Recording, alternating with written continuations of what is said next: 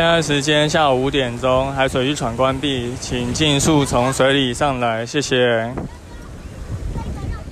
Hello，大家好，你现在收听的是救生日常，我是焦哥。现在时间是一月二十九号下午五点零一分，也就是我们过年前的最后一集啦。再过两天就是除夕了哈。那焦哥是假台北人，所以要回台南过年。为什么叫假台北人？是因为我爸妈都是台北人，所以等等就要坐高铁回南部过年。所以现在在这个上高铁之前，就来录最后一集救生日常，跟大家先说声新年快乐啦！由于这个冬天是玩水的淡季哦，那比较没有什么资讯可以报，所以焦哥现在推出一个新单元，叫做本周大事。所以这个就是所谓的 EP One 啊。焦哥本来就有一个电子报订阅，那大家如果有订阅的话，可能就会看到一些资讯。那焦哥也会把这些资讯用口述的方式，然后分享给大家。所以里面可能不只包含了一些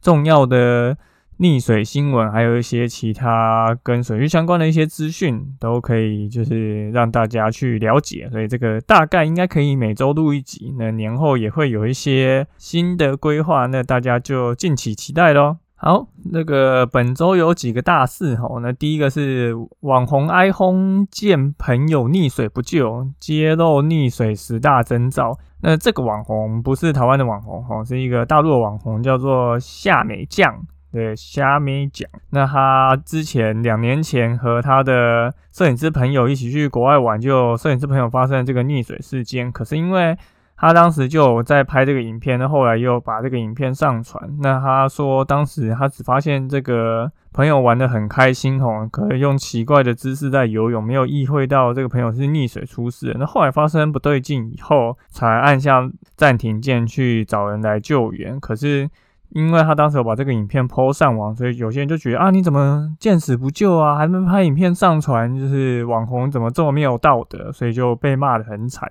那据这个下面讲的表示，好像说当时几个同行的友人其实都不太会游泳，所以他自己就马上。大叫就请别人来帮忙。那可是，在送往医院的过程中，这个溺水的朋友虽然还有心跳跟脉搏，可是可能当地医疗设备不够好，所以最后朋友还是离开，是一个很遗憾的一个结果。那焦哥之前其实就有剖过这个溺水，其实有十大征兆哦，它其实是没有那么容易被发现的，因为大部分人其实没有看过人家溺水。我们对于溺水画面的一个认知，可能都是从很多电影啊，或是电视剧上面去看到。可是因为这些电影跟电视剧要很明显的让大家知道他在演一个。溺水的桥段，所以就会演得很夸张，就会那边大声呼救啊，然后手挥超高啊，然后拍打水面引起水花。其实这些都是演的，现实状况中并不会有这么明显的一个征兆。如果都可以这样子的话，其实大家都会发现旁边的人溺水。可是真正溺水的人其实是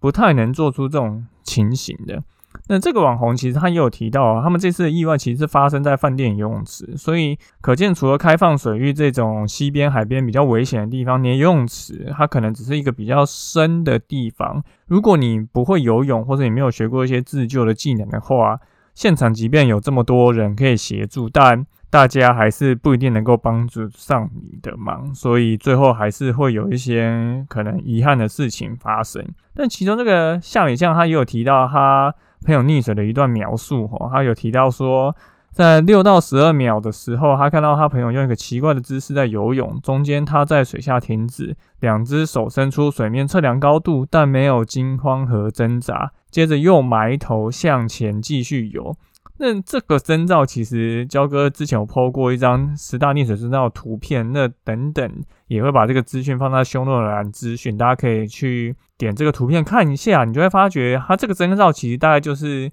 第八个征兆，大概在这张图的中间下面那一个，它好像是立着往某一个方向游或移动，但实际上是没有在移动的，因为如果你不是一个会游泳的人，你没有办法。好好的打水，好好的划手，其实它没有办法帮助你前进，但你还是会持续做出这些动作，因为你想要前进嘛，所以它看起来好像就会是似乎往某一个方向移动，但实际上却没有达到一个任何移动的效果。那如果你真的去西边、海边或者在游泳池看到有人这种，溺水的状况，或者做类似这种动作啊，那焦哥的建议都是这样子，你就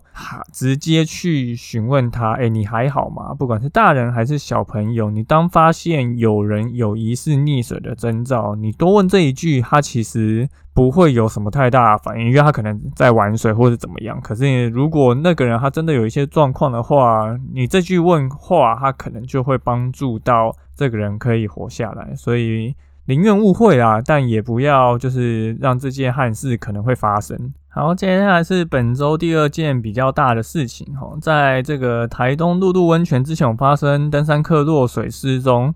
啊，现在终于找到哈，这个遗体卡在石缝中，准等待被救援。这一起意外其实发生在去年十二月十号，有三名好友就相约去台东露露温泉，但有其中两个人不慎被急流冲走，已经失踪到现在已经一个月。那终于在这个民间自工有一个重大突破，他终于找到这两个就被冲走的人，就是卡在一个急流下的石缝。那台东县的消防局表示，现在其实正在跟家属做协调，因为这两名罹难山友被发现的位置其实水流相当湍急哈，那救援其实是有困难的，这会还需要其他人的帮助才有办法可能救到这两位罹难的民众。那焦哥听到这个消息真的是很开心哦。那我们可以看到这个其实有放 YouTube 影片，画面中其实这个水下吸力相当强，如果大家可以点进去这个影片来看一下，那加上。台中露温泉其实是在一个比较高海拔的深山里面，那那冬天的溪水水温哦，通常是十五度都不到啦，所以你要在这个情况下，在有溪的情况下下去救援，其实是非常困难的。因为焦哥之前就有提过，救人最重要的第一件事就是确保自己的安全，因为自己的安全绝对是最重要。如果你救了人家，结果你自己罹难，那不会有人想要看到这样的结果，所以。在这样的情况下，才会非常难以救援。呃，大家可以去看一下这样子的一个影片，就会知道，其实，在溪流中真的会有很高的一个风险哦。那如果你真的是不小心被冲走或者被吸入的话，是很难脱困。那这个也要提醒大家，去溪边玩耍的时候，真的要注意安全，因为现在还是不能出国，所以今年可能还是会有非常多人跑去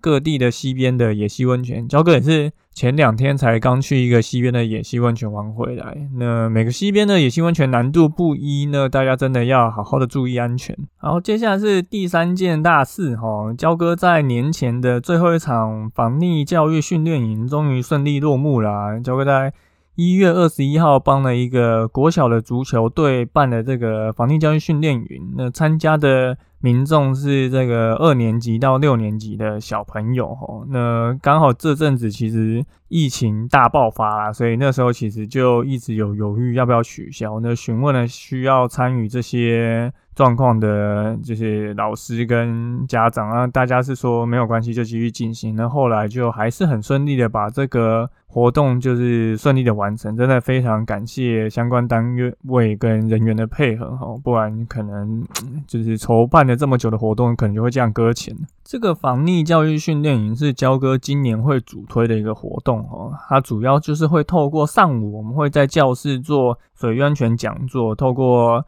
照片、影片、小组讨论、上台分享，还有一些游戏的操作，让学生去体验。水域安全跟救援自救技巧要如何去操作？那下午的部分就会把大家拉到游泳池去来训练这个自救跟救援。那包含我们可以着衣下水啊，然后让大家模拟溺者跟救援者来执行这个救援，然后最后来分组竞赛。那里面就会操作一些水母漂、仰漂等自救的技巧啊，还有所谓的。焦哥非常推荐的防水袋的救援操作，那还有实际上你岸上跟水里面的人要互相怎么样做一个协调，让这个救援的活动跟救援的呃流程可以更顺利，其实是非常重要的一件事情。因为岸上的救人有救人的策略，可是你在溺水的人其实也有方法可以让别人更顺利可以救到你，所以溺者你如果能够有一个好的配合。